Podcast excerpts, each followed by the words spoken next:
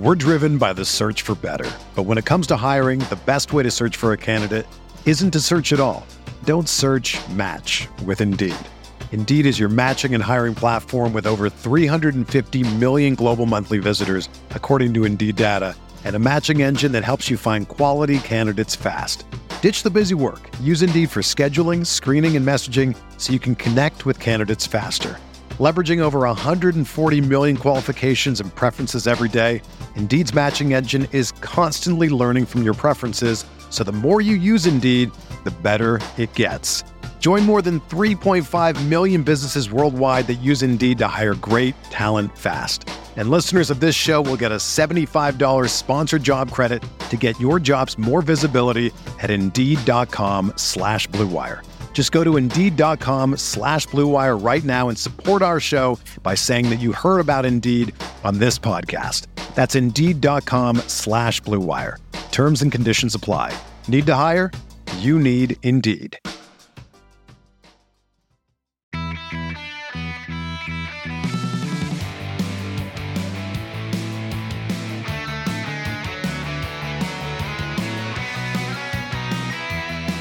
Welcome to episode 361 of the Barcelona podcast, brought to you by the Blue Wire Podcast Network. I'm Dan Hilton, and he's Emile Avanessian. It's the summertime, Emile. The transfer rumors are, I don't know, they're picking up, they're slowing down, they're not doing much anything.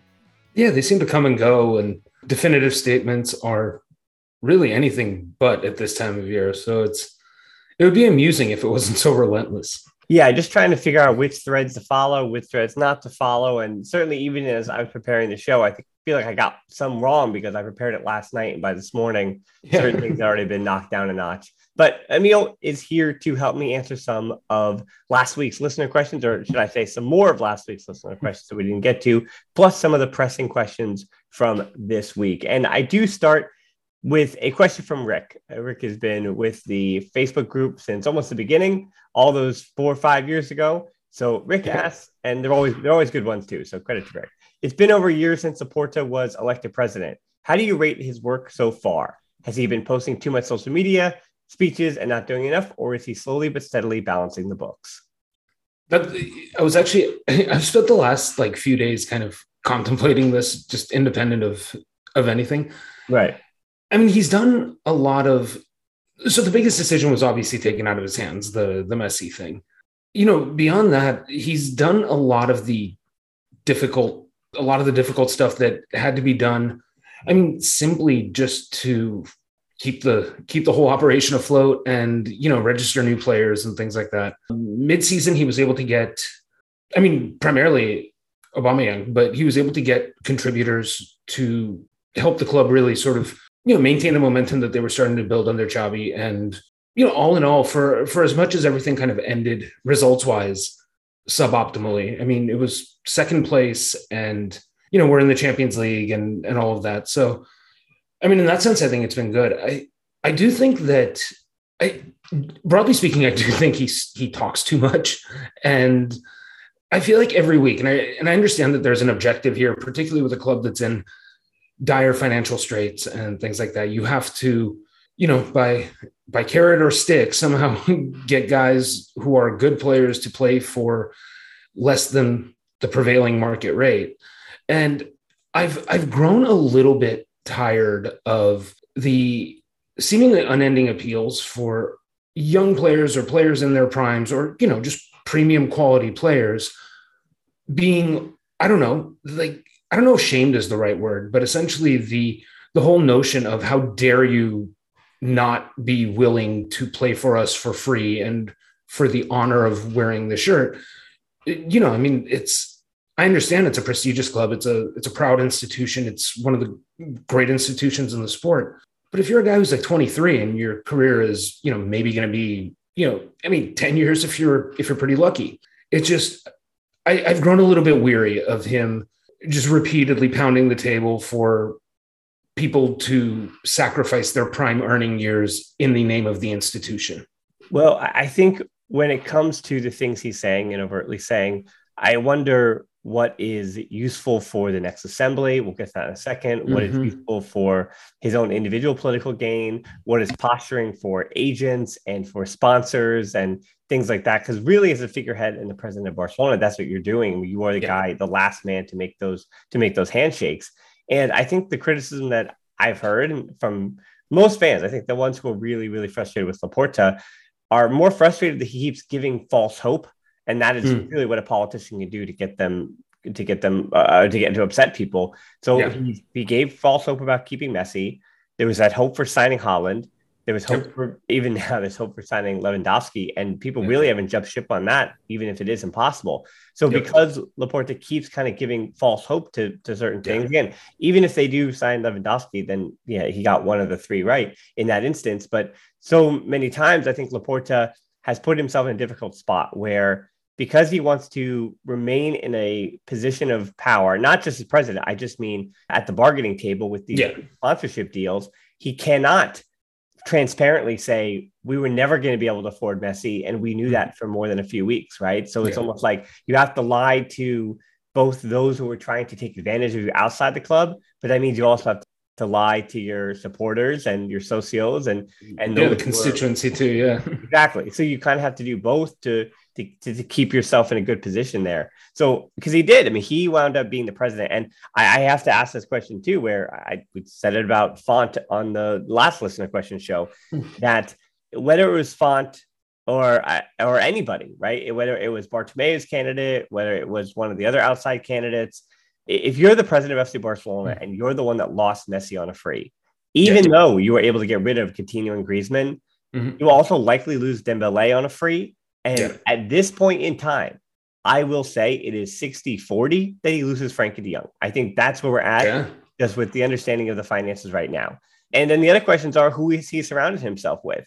And by and large, as you said, you know, we give him credit for the people he surrounded himself with, including mm-hmm. Mateu Alemany mm-hmm. uh, and Rafael Yuste and Jordi Cruyff. And then even though the CEO, Ferran Ribera, resigned and was replaced by Oscar Grau, who is a long, long, long time champion of FC Barcelona, if you will. Or yeah, he's been in the like in the orbit for a long time. I've been decades and decades, yeah. right? Uh, and then we're gonna have to see. I think the long term about where Laporta, because again, so much of his legacy is not going to matter as much as he would love it to matter on the field. His legacy truly might, his second legacy is truly going to mm-hmm. matter off the field. I mean, the Spotify deal, even reportedly 70 million for stadium naming rights and mm-hmm. all the jersey uh, or the jersey brand on the men's, women's, and training kits. Yep. This deal would have been more than 80 million prior to the pandemic. That was the going rate for that when you combine exposure, mm. you combine the, I guess, the deal just up front and the marketing opportunities, if you will, mm. between Spotify and Barcelona for those fans. Um, but a reminder that the pandemic did put many clubs in a difficult financial mm-hmm. situation mm-hmm. where they have lost some of their negotiation uh, negotiating power. So you're 70 million there. And then the big one here is that assembly that's coming up in three days' time. You know, as I said, politicians will get the credit for the success that they may not largely deserve, and they will get the blame for things out of their control. And right now, Laporta is trying to put some pressure on socios for that upcoming assembly, saying that the club could get much closer to balancing the books and improving the salary limit if the 49% of licensing and merchandising is sold and 25% of the TV rights are sold as well. And this is actually a sentiment that Tebas, believe it or not, Tebas did mm-hmm. actually back up today. Which, if those two agree on anything, that being Laporta and Tebas, mm-hmm. you go, maybe there's truth to that if they're both agreeing on on one thing. But yeah, yes. just to round it out before I throw it back to you, Emile, that yeah. So the agenda is to the, the president is going to try to give his best pitch, and then they're going to do the vote on the BLM rights, and then they're going to do the vote on 25% of the income from television rights. And then it's an open session for the socios to really ask those questions. And and I think you're going to see a lot of. I, I think while both of those may pass, you're going to see a lot of objection as well in that open session, which does make sense, right? You don't object if you're going to vote yes or you're going to agree yeah. with you're only going to hear from those who dissent. Totally. And now, yeah, so there's a lot to unpack there. So I think I think uh, so. Broadly speaking, I agree with you in, in terms of who he's messaged for and why he has to do this. We have, yeah, there's a there's a whole point. I mean, clubs of a certain size, even in the worst of times, there's this unrelenting pressure to always carry yourself as a mega club, even when sort of it's plain for everyone to see that you're not in that place. So I get that. And I also understand that, you know, things have to be done to balance the books or at least make tangible progress towards balancing the books. And I mean, unfortunately, I've kind of reconciled in my head that Frenkie de Jong might just be a, you know, or likely will be, I don't know, you know, collateral damage or just kind of the the cost of doing that business. Um, because ultimately, I mean, if you're going to dig yourself out of this hole, you have to conjure up things that people want to give you money for, you know, and you know, it'd be nice, you know, because every every so often, whether it's here or whether it's online, you know, you see stuff that, you know, Barcelona eager to unload Samuel Umtiti. And my whole thing is like, well, yeah, no kidding. But you know, is there anyone who's willing to unload him? You know, and the answer is always no. So, I mean, all of this actually makes sense. Now, the the BLM and the the TV revenue thing, and if I'm not mistaken, it's 25% of TV revenue. That's in perpetuity, right? Well, yeah, we're not exactly sure where the deal. Yeah. It depends on I mean, I've heard a lot of different things. I've heard that it's the renegotiation of their own CVC deal. I've heard that it's also just to, to someone else, like not not necessarily yeah. facts, but that it's twenty five percent of that income to somebody else, which would be. Is it 50 years? Is it 30 years? I mean, that negotiation might be behind closed doors that we don't know about. So mm, the only yeah. caveat I'm adding is even though you think you might know exact details of what that means, I'm not even sure if we potentially know the partner. Right. And so, I mean, okay, but even without knowing the the details or or the partner, you know, 45% of, you know, licensing and merchandising and 25% of TV revenue. Like if we say in perpetuity, or, you know, I mean, I guess when you sell 49%, that is in perpetuity. Someone else owns it unless you buy it back from them. Right. You know, I think it's, I don't like it. I mean, I, I realize you keep majority interest. And so you ultimately still do get to call the shots of things like that. But I feel like this really is kind of pawning the family jewels to bridge your short-term financial needs rather than ever actually doing the I feel like there's an element of the hard work financially that didn't get done. It was kind of, you know, the the hard work got done, you know, Messi got moved and things like that and everything. But then it was the first instant that it was possible. They spent $55 million to bring in Ferran Torres. And then every other subsequent conversation has been how do we somehow conjure up, you know, the financial gymnastics to bring in Lewandowski or you know whomever? And I feel like all of this is it's just it's a it's a frustrating kind of repetition of you know we want to do enough of the work to sort of bridge this next gap but without actually solidifying the foundation if you know if that makes any sense I mean, we're we're in for lean years, whether we want to say it or not. Whether we're kind of, I'm always reminded of there's a line in in the Wire where you know they're kind of talking about just the the code of the street, and like you know, I understand we have to fight on the lie that you know that that all is okay, or that we are just a stone's throw away from rejoining the likes of Man City and Liverpool and you know whomever. I mean, the, those we are in lean years. I mean, I, I think everyone who's having an, an honest assessment, you know, who makes an honest assessment of the club knows that.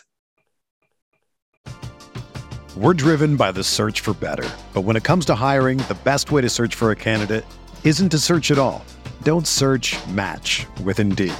Indeed is your matching and hiring platform with over 350 million global monthly visitors, according to Indeed data, and a matching engine that helps you find quality candidates fast. Ditch the busy work. Use Indeed for scheduling, screening, and messaging so you can connect with candidates faster. Leveraging over 140 million qualifications and preferences every day, Indeed's matching engine is constantly learning from your preferences, so the more you use Indeed, the better it gets. Join more than 3.5 million businesses worldwide that use Indeed to hire great talent fast. And listeners of this show will get a $75 sponsored job credit to get your jobs more visibility at Indeed.com slash BlueWire. Just go to Indeed.com slash BlueWire right now and support our show by saying that you heard about Indeed on this podcast. That's Indeed.com slash BlueWire. Terms and conditions apply. Need to hire? You need Indeed. Whether you're a world-class athlete or a podcaster like me, we all understand the importance of mental and physical well-being and proper recovery for top-notch performance. That's why I'm excited that Unifyd Healing is sponsoring this podcast. Unifyd Healing is a new and super innovative global network of wellness centers powered by Energy Enhancement System, or EE System. If you haven't heard of the EE System, you'll want to listen up. This technology promotes wellness, deep relaxation, purification, and rejuvenation. In hundreds of locations across the globe, access to a center is easy and affordable. Interested in experiencing the EE system technology for yourself? Go to unifydhealing.com slash bluewire to learn more and find a center near you. That's U-N-I-F-Y-D healing.com slash bluewire. No material or testimonials on the Unifyd Healing website are intended to be viewed as medical advice or a substitute for professional medical advice, diagnosis, or treatment. Always seek the advice of your physician or other qualified healthcare provider with any questions you may have regarding a medical condition or treatment and before undertaking a new healthcare regimen, including EE system. Well, I think it's I mean, it's from a, from a public relations standpoint, from a representation of mm. your club to a global audience. You know, with FC Barcelona coming to the U.S. over the summer and all the different work they're doing in the Far East, Barcelona and Laporta is, I think, fairly continuing to try to tell people and explain to people that they are mm. still a world power in world football because. Yeah there is a there is a timeline and there are many timelines and there are many paths that Barca could go down in the next two or three years where they take a step back that they don't come back from. The way mm-hmm. that football is changing hands, I mean the way that money in football is changing hands, mm-hmm. Barcelona can fall behind because again, we talked about it last week that Spain and the Liga, they in in themselves have an opportunity to fall behind mm-hmm. and not be able to catch up unless you are Real Madrid. So Rose does ask, is there any way for Barcelona to pay back all of its debt, or is the reality in living in some sort of debt forever? Well, I mean, we also I do employ him to go back and talk to uh, or listen to episode mm. 358 from two weeks ago. We talked about mm. that being Levon and I about the short term mm. debt of the club being the real pressing danger and the issue that continues to restrict the salary limit because the club is really banking on that Espai Barca project, the expansion and the renovating yeah. of the stadium to pay off a lot of the long-term debt because that in itself is a loan of 1.5 billion. So yeah. really the next 15 20 years is about getting back to the top, staying on mm-hmm. top and trying to put 100,000 people in that stadium week after week and getting gate revenue the likes yeah. of no other club in world football can compete with. And that way, they don't have to worry about some gigantic benefactor like a Man City. And actually, let me even take that one step further and say, then they don't have to worry about selling big stakes of their own club, and they yeah. don't actually have to be owned by someone else who has yeah. just this this ever limitless amount of money. And that mm-hmm. is what Barcelona is trying to do. So it really this financially, whether we want to admit it or not, is still a fight for the soul of the club. And yeah. those are the kind of high stakes that Laporta is dealing with. And as I said, I mean, there is I, I who knows what what again, we know what financial debt Barcelona has, but who knows how likely it is that Barcelona can have their soul saved? Like, how is he doing everything he could have? Is he doing everything another mm-hmm. president could have done? And so, I, I guess I'm putting a pin. I, am finally ending, you know, that mm-hmm. Laporta question again. In that, how Laporta deals with the short-term debt is unfortunately how people will remember his legacy. Yeah, truly, the second version of his presidency is going to should be defined by the long term and how he navigated this this financial crisis, if you will. So speaking of financial crisis, and actually mm-hmm. speaking of the opposite, you know, it's funny that we're still talking about Bernardo Bernardo Silva, and that tells you it's the summertime, right? Yep. Because he's playing, you know, he's a player that I liked at Monaco before the Man City mm-hmm. move. But the issue with him was always that I thought he overlapped in spaces with Messi a bit too much. Mm-hmm. And he, along with so many attacking midfielder, winger types, would make just fine sense at Barca now as long yes. as you play in that 4-3-3 and a 3-5-2 formation and they can press two things that under pep we know silva can do at yep. a pretty high level but you know the, the silva story to me obviously this is the cynical part of this feels like something to soften the blow of losing de Jong you know it's yes. more hope for something that won't happen to distract from the reality or the really negative mm-hmm. thing that is happening which whether you think he should be sold is irrelevant but instead, the Barca must sell Frenkie de Jong, whether they want yeah. to or not, if they have to sell him. I keep saying this that like this is not like the club is having this internal dialogue, as in, do we can we keep him or do we have to get rid of him? That is the question, not about sporting merit. I'm going to continue to reiterate. Oh yeah, this isn't a tactical call. This this is no just... way is it right. and the Silva rumor is just it picked up steam this week but then I feel like it's going to be dead by the time the show comes out because the number is 80 million, and yeah. that's impossible. And if Barca were going to have 80 million to spend, they probably would have already spent it.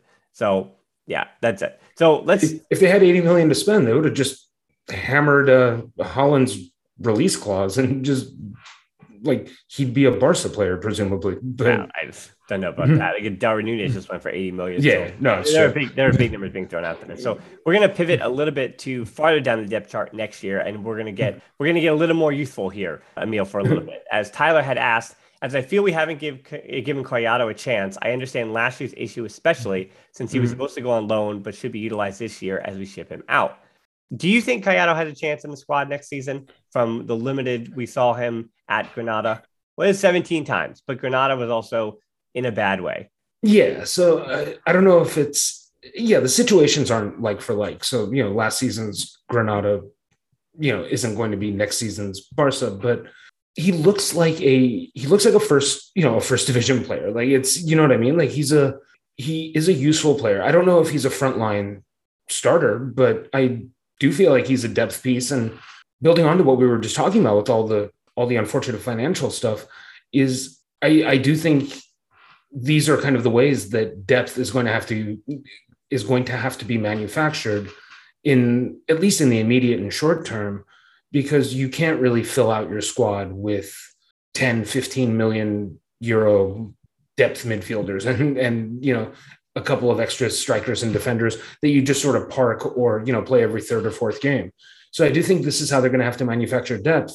I mean, I think he's a useful player. I don't I don't know if he's a difference maker at at his current level, but almost kind of like an innings eater, I guess, you know, to use a baseball term. But I do think he could actually occupy that that type of a role and plug some holes when when needed.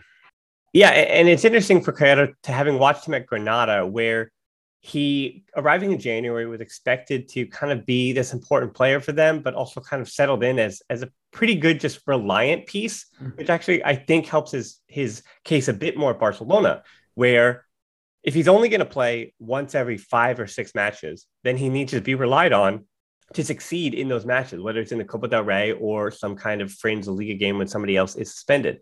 You know, mm-hmm. now he's 23 years old again played 17 times for Granada in the second half of the season after being off for six months, which is not great when you're 22 years old.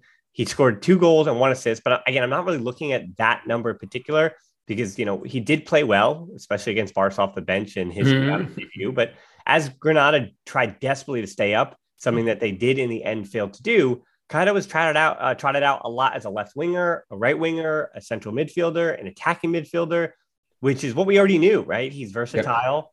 But there is a lot in common with him and Roberto, I, I think, to put it to put it mildly. He's got one year left on his deal, and it's not very expensive. So if he really wants to stay, he could sit on the bench for the first half, then leave again in January if Xavi doesn't need him. But yeah. he does have the technique and a good understanding of positional play to the point that if Xavi wanted Roberto, maybe he can just find and use one farther up the field and Collado yeah. be one of those rotation pieces. Or this is the other thing that came up this week. Trincao could also be on his way back. Barca may not be able to get well. a right winger. Yeah. So Trincao may be given every chance to serve that Adama Traore role, mm-hmm. except there is no Dembele. So yep. if, there, if there's no one coming in because the club can't afford it, then Trincao and Collado both might get those opportunities, especially in the preseason. So, yep. you know, it didn't really work out for Trincao at Wolves. He's trying to get back to Portugal, which tells you that I think he's trying to take to kind of reset things at 22. Mm-hmm. But the good news is for him, he is still 22. I mean, and that 30 million plus add-ons that he was bought for now a few seasons ago feels like that might have been a lot of agent commissions. It might have been in the pursuit of doing another deal, yep. that kind of thing. But again, 30 mil plus add-ons was that's a Bartomeu deal. Unfortunately, now it feels inflated. Oh, it's vintage Barto. Yeah. Right. But Barca may not have any other options. I'll let you respond to Trincao because I have got a little bit of a a little bit of a thing to do on La Masia, if you will, because Barca Athletic, still mm. getting used to it, Barca Athletic has basically seen a complete facelift, a complete overhaul. So mm. I'll do that in a second here. But yeah, Trincao with Barca's first team, he's certainly the one who's gone between him and Collado.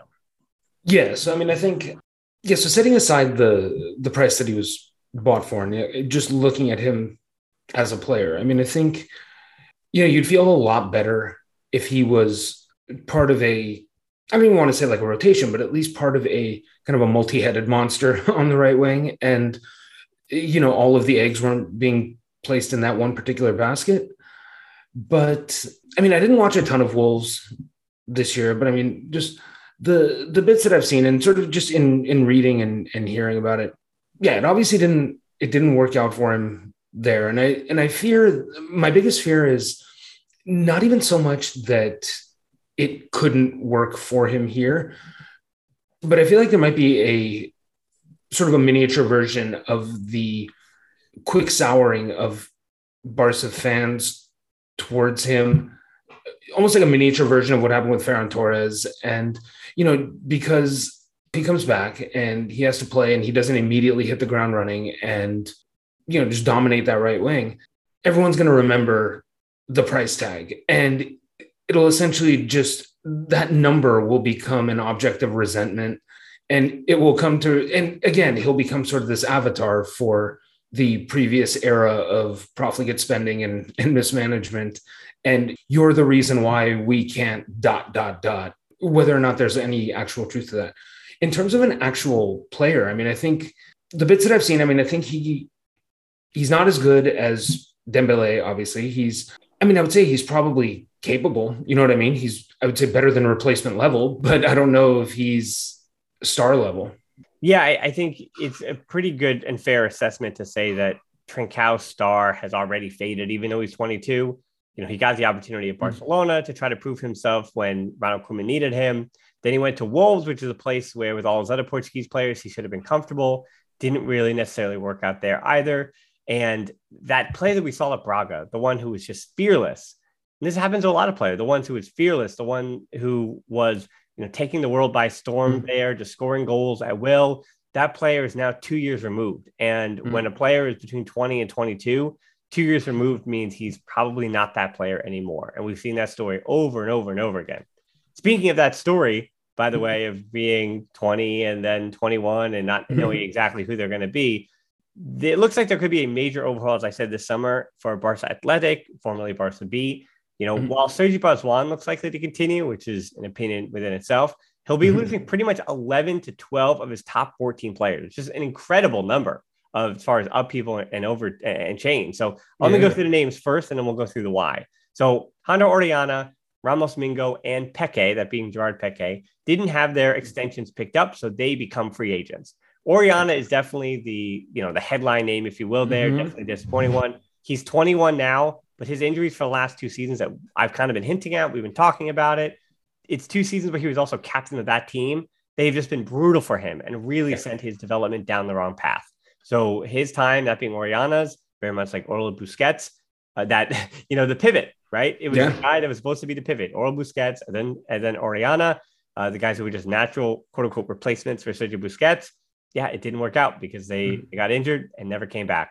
Center back Arnau Comas is also gone. Forwards Jordi Escobar and Rodado head back to their clubs. Lucas De Vega is likely out, and Abde is either going to be promoted to the first team or he's out the door on a loan or something like that, or a buyback mm-hmm. with a purchase option as well. Uh, and then Arnau Tenas, same thing. He's either going to be the third goalkeeper for the first team or he'll be mm-hmm. likely heading out on loan. Jutgla, the leading scorer, is a, Bru- a Bruges player now in Belgium. Yep. Marmol and Balde will likely go out on loan, or one of them will stay with the first team. And if it is Balde, he might even pop back and forth between Barca mm. B or by sorry, Barca Athletic. Yep, gotta get this habit right.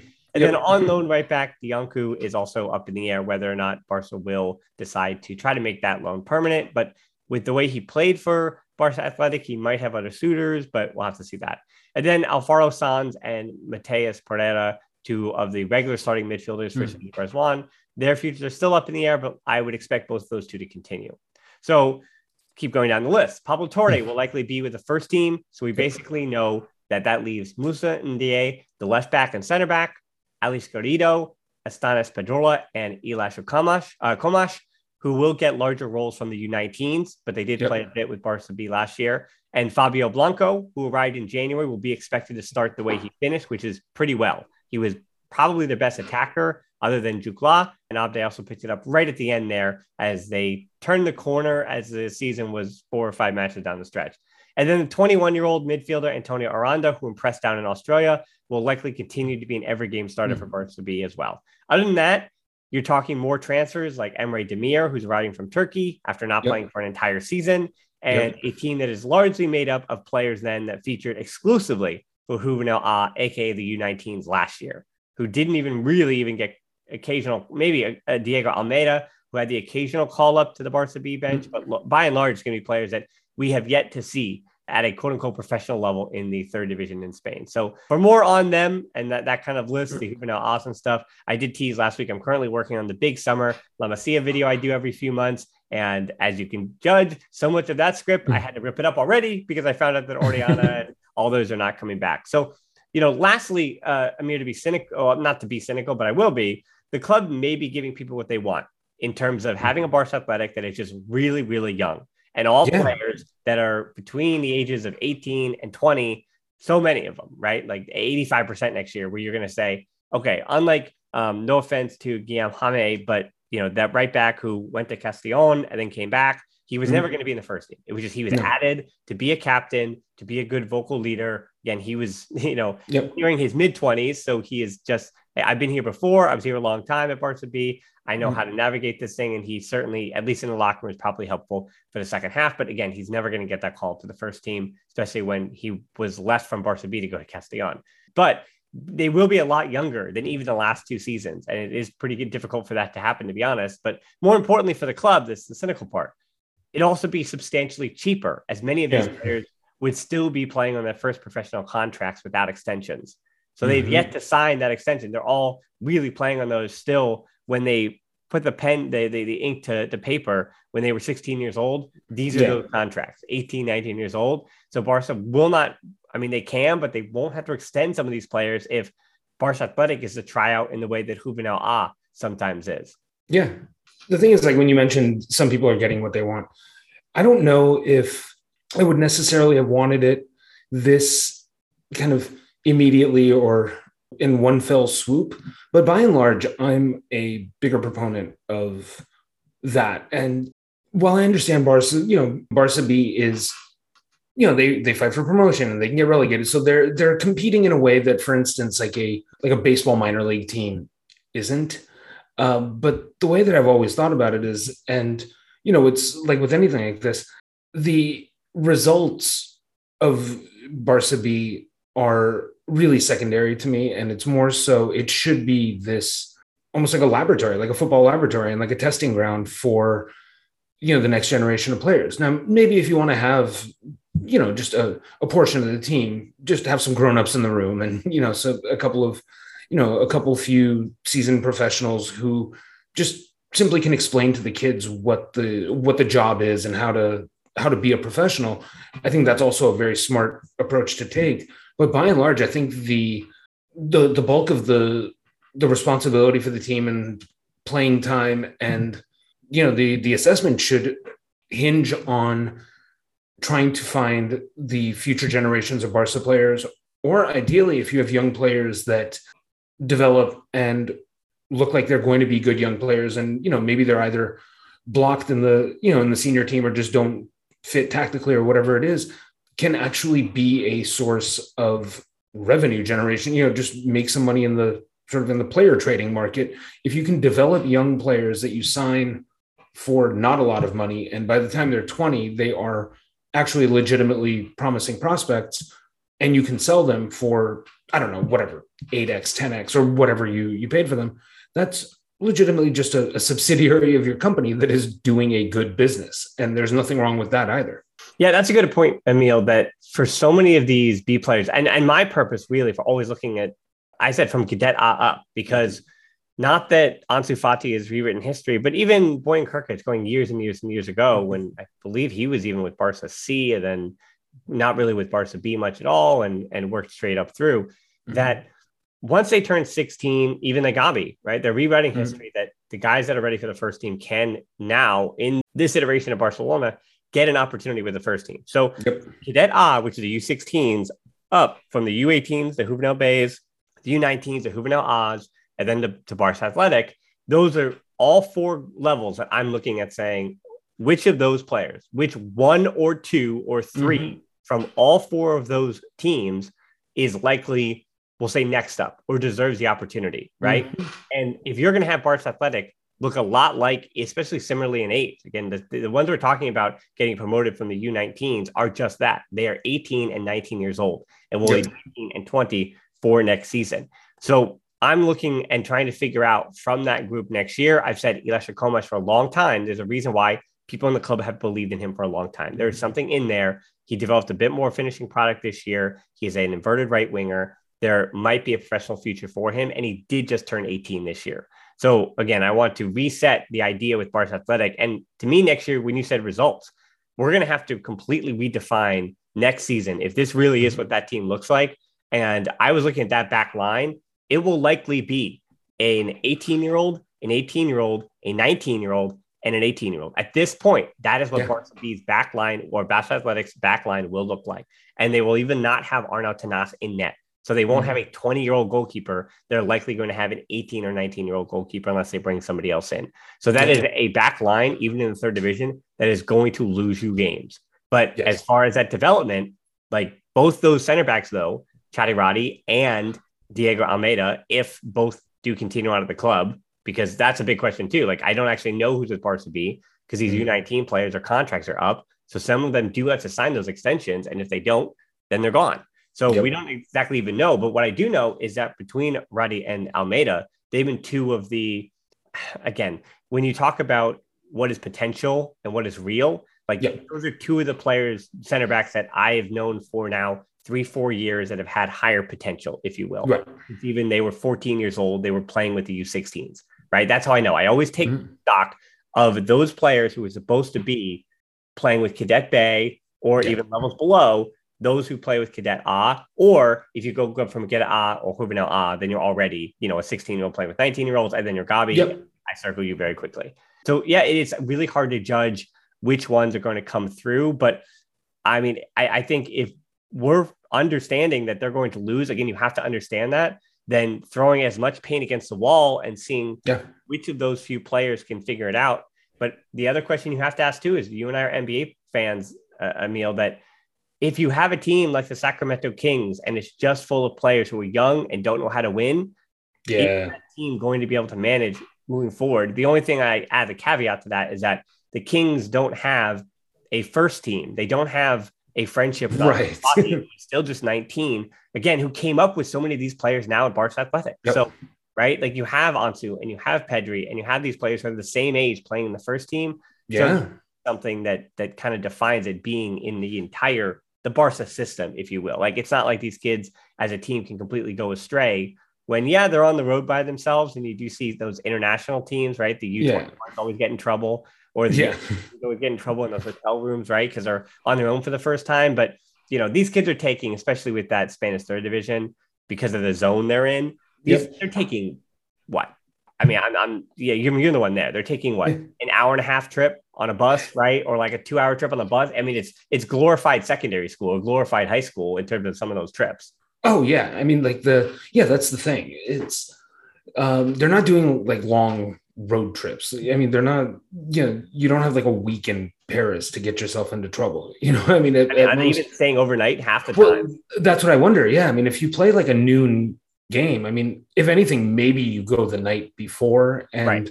play the game and then bus back. But yeah, I mean, this, so in that sense, you bring up a good point, but I do think just given the nature of the Spanish third division, the, the geographic footprint, and just the, the, the finances and the resources involved, I don't think they really have the, the leash to sort of, you know, go astray in that sense.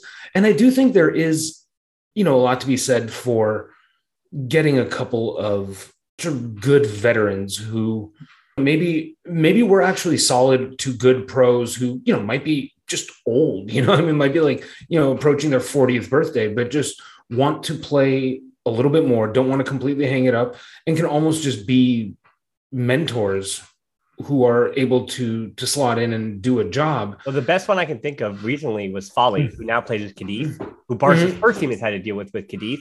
When he yep. signed for Barca B, I believe it was even on loan from somewhere and he was 25 at the time or 24 yeah. at the time and he he looked like two or three Barca B players stacked on top of each other. right. Uh, but clearly there was just something that, yeah, he, he adds like you, you I mean, he's a full grown man being added yeah. in the locker room with a bunch of kids. And that just, it kind of changes the calculus. It either works or it doesn't. Like, cause you add those, those kind of guys yeah. in and they might not, they might say, Hey, I don't need to answer to an 18 year old, but he had professionalism at the time. I believe it was yeah. a team with Riqui Puig in it, where Riqui was one of the main contributors at 19.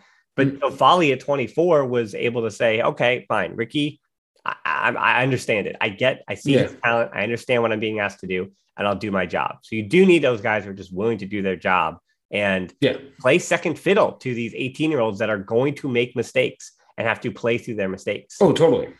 Yeah, and I think that's really it. I mean, you have to find, and so I think that's a little bit of the element of you know that would go into the recruitment for it is, I think even for these veteran leader types or for the for the older players, you know, I would assess them more more than talent. I would just assess them on. I would do legwork and see who they are in the context of the teams that they played on. You know, I mean, is it essentially you want good locker room guys. You want sort of solid professionals and also outspoken to a certain extent who are willing to take young guys aside. And, and I don't even necessarily mean kind of, you know, lay down the law or whatever, but just kind of explain to them what it is when you get to La Liga, you know, just even, you know, in, in the second division, even, and just kind of un- get them to understand and really grasp what it is that's in store for them if they're assuming their physical and tactical development continues, you know, properly.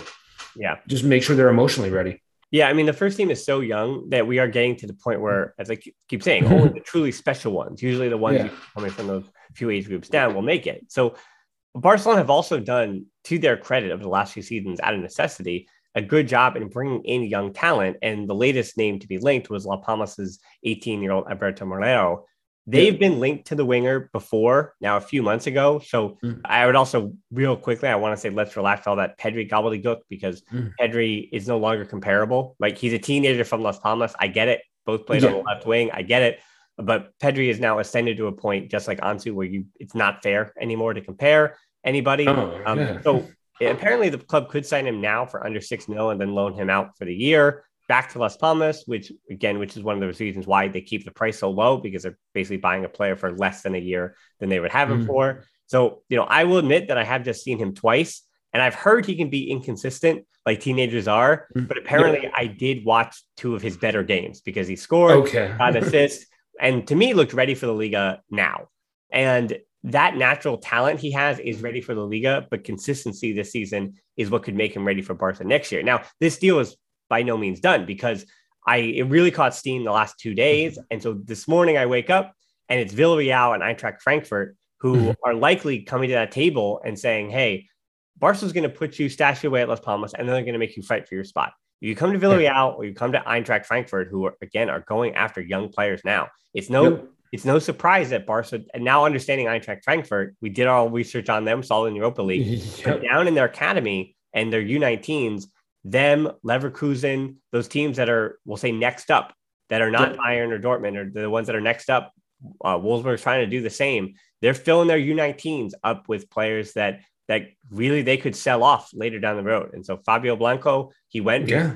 He was offered a first team minutes eventually, but he came not came back to, but he came back to Spain before he ever got to that juncture. And that's how Fabio Blanco returned from Eintracht Frankfurt. So if you're Moleiro, you're going to be looking at Villarreal and Eintracht Frankfurt. They're probably going to offer maybe one or two more million at least on the uh, for that number. I don't know about mm-hmm. Villarreal, but Frankfurt probably will. They're going to offer one or two more million over the course of whatever the contract is, mm-hmm. and they're going to offer more playing time. So Moleiro's family is going to have to do what Pedri's did, and they're going to have to decide: does he want to play for Barcelona, or does he want to likely get more playing time and yeah. likely get a little more money on that contract. So that's a decision that he'll have to make soon. But if his eyes are on Barca, then Moleiro is not to say that he is a better signing than promotion for Barca Athletic at the moment, mm-hmm. but he's got a year of first division play under his belt. Yeah, one of Las Palmas's better players, and Las Palmas was uh, is in the promotion playoff. Uh, unfortunately, I think they fell to the sword, but they were in the promotion playoff yep. under under Garcia Pimienta, of course, to get back to the Liga. So the level he was at is just a bit higher than these other 18 and 19 year olds that he wouldn't, again, he would not play for Barca B. This is a first team signing for next year when he is 19 yeah. years old. So, I mean, if you if they do do that and it's Moleiro and it's Pedri and it's Ansu, again, Pablo Torre, now you've got, I mean, that's a good logjam to have because you've got a lot of yes. young talented players and it makes it harder for those Barca Athletic kids. But again, Barca Athletic, you're trying to find that diamond in the rough. That's what you're doing. You're just trying to develop these kids. And as you said, the point will be it's a cheap squad because they're still on their 16 year old contracts and you can sell a lot more of those instead of waiting for Jandro Orellana to leave on a free. If he's yeah. got no path forward because Barca signed another 19 year old from outside the club, then Orellana. I mean, yes, these, especially these kids who've been growing up in La Masia, they want to play for Barca and they stay and they stay and they stay because they have that dream. But if you can convince some of these other kids, hey, I don't think you're going to have a path forward. So when they're 19, 20 years old, mm-hmm. they're still worth six to eight mil, you know, if they're, if they're yeah. doing well for Barca, Bar, Barca Athletic. So I, I think that's the path forward. So Emile, for your last question for you here, Jay asked, how do you think the World Cup will affect us and all the major domestic leagues? Do you think we will see a better World Cup since it will be held in the winter and players will be more match fit and in better physical condition? Are you taking the cynical approach or are you taking the positive approach? So as far as the quality of play in the in the World Cup, I actually do think it will be higher because in terms of just proximity on the calendar, it's closer to some of these international breaks that you know the, that happen. So the the national teams are in a in a better rhythm with one another, and you know the I mean I think they're still just kind of going to be a little bit more in sync. Also, yeah, I mean I you know I mean if you just consider is a team of players going to be more fresh in November than they are in whatever it is June and July after you know if your team is playing at a high enough level after you know logging more than 50 games? Yeah i mean i do think i think the quality of play will actually be extremely high. I don't uh, know. That's why actually I, I don't know. I, I disagree a little bit because i feel like it's hard to know because players are just mm. put in the ringer right now. And I think yeah. even in the wintertime, Qatar isn't, especially in the wintertime, it is playable. It is possible. That's why they're having it then. It's doable.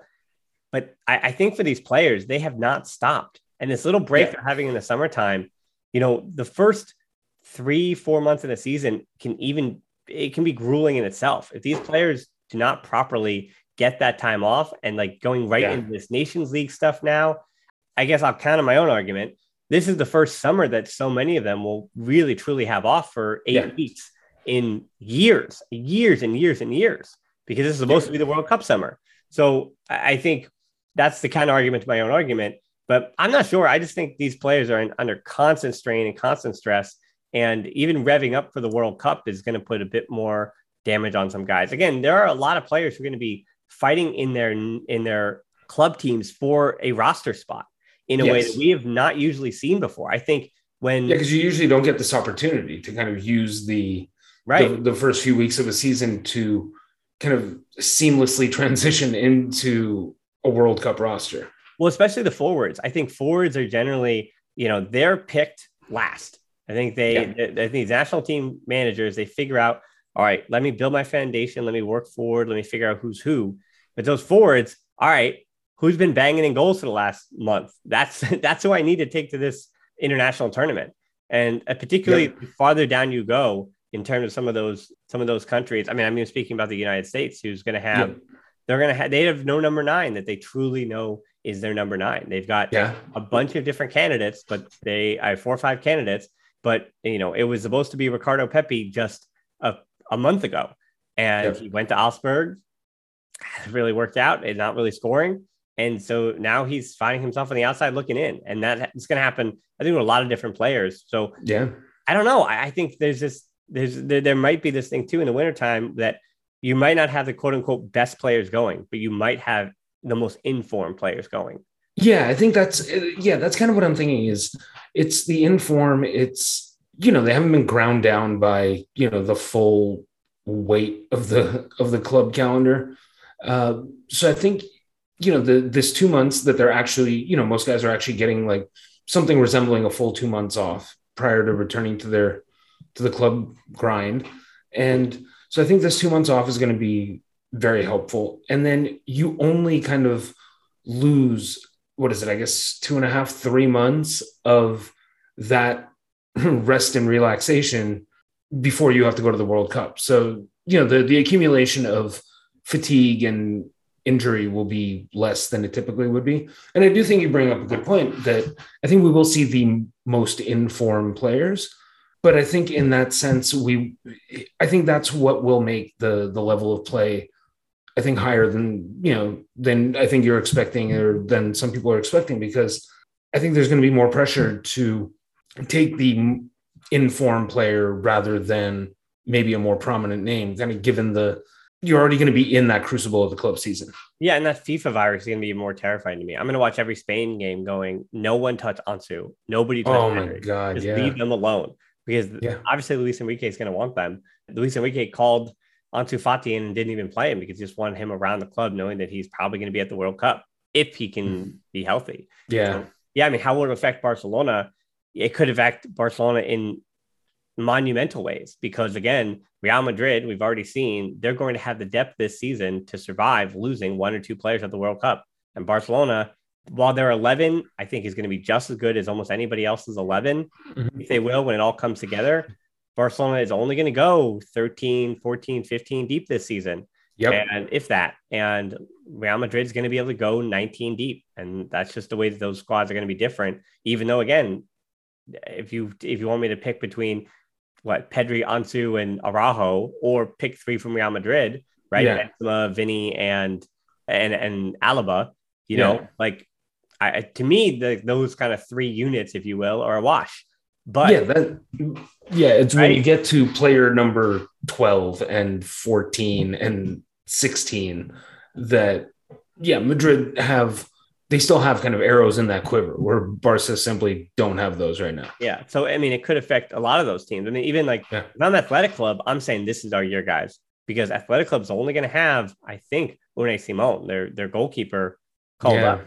So as long as he's fine, and they also that being athletic club always have one or two other basketball keepers ready to take over. So again, if we're at oh, yeah. I'm, if I'm at the other club, I'm saying, hey, Real Sociedad are probably going to lose a few players. Yep. Barcelona's going to lose a few players. Real Betis, you know, they're probably going to lose a few players, not too many. And then Real Madrid will lose some. Villarreal will lose some. Valencia, I mean, they're going to be yeah. lucky to stay up if they keep yeah. going on the path they're on. Yeah. So yeah, if I'm a better club, um, that's that's one of those clubs that I'm circling and saying I think they're going to push hard this year. So I think it's going to even affect like leagues and and and the Liga even more so because you know, Bayern Munich's and Borussia Dortmund's, some of those clubs, I think, especially in October and November, are going to, I think they're going to dial it back just a little bit. Not maybe not yeah. with their lineups, but just with their intensity, right? Like I would expect that come October, this is my last prediction here, mm.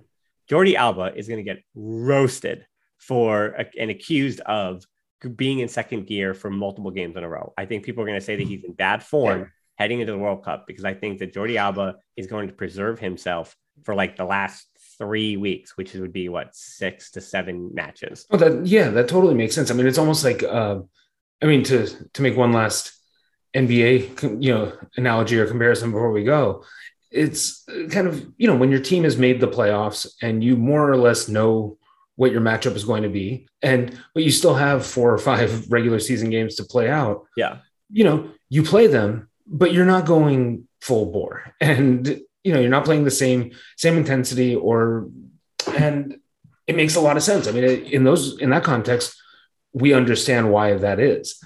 I mean the the hope is that maybe that not going at a full 100% all the time hopefully manifests itself more in the form of 1-0 victories and 2-1 victories and not infuriating dropped points but, but you know that's the that's the fire that that we're going to be playing with Yep, for sure.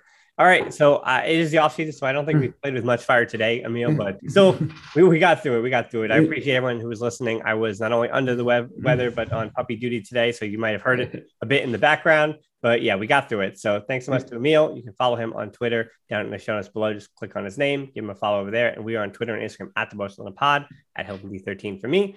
And we have a closed Facebook group where we got these listener questions from from two of the last three shows. The Barcelona podcast, answer the questions, I'll let you in. Patreon, that's the Barcelona podcast too. It's how I keep making these shows, especially in the summertime when people have checked out, when uh, when we'll say, you know, things are a bit slow on the back end. So Patreon is how I continue to make these shows. Always, always appreciate with that help over there.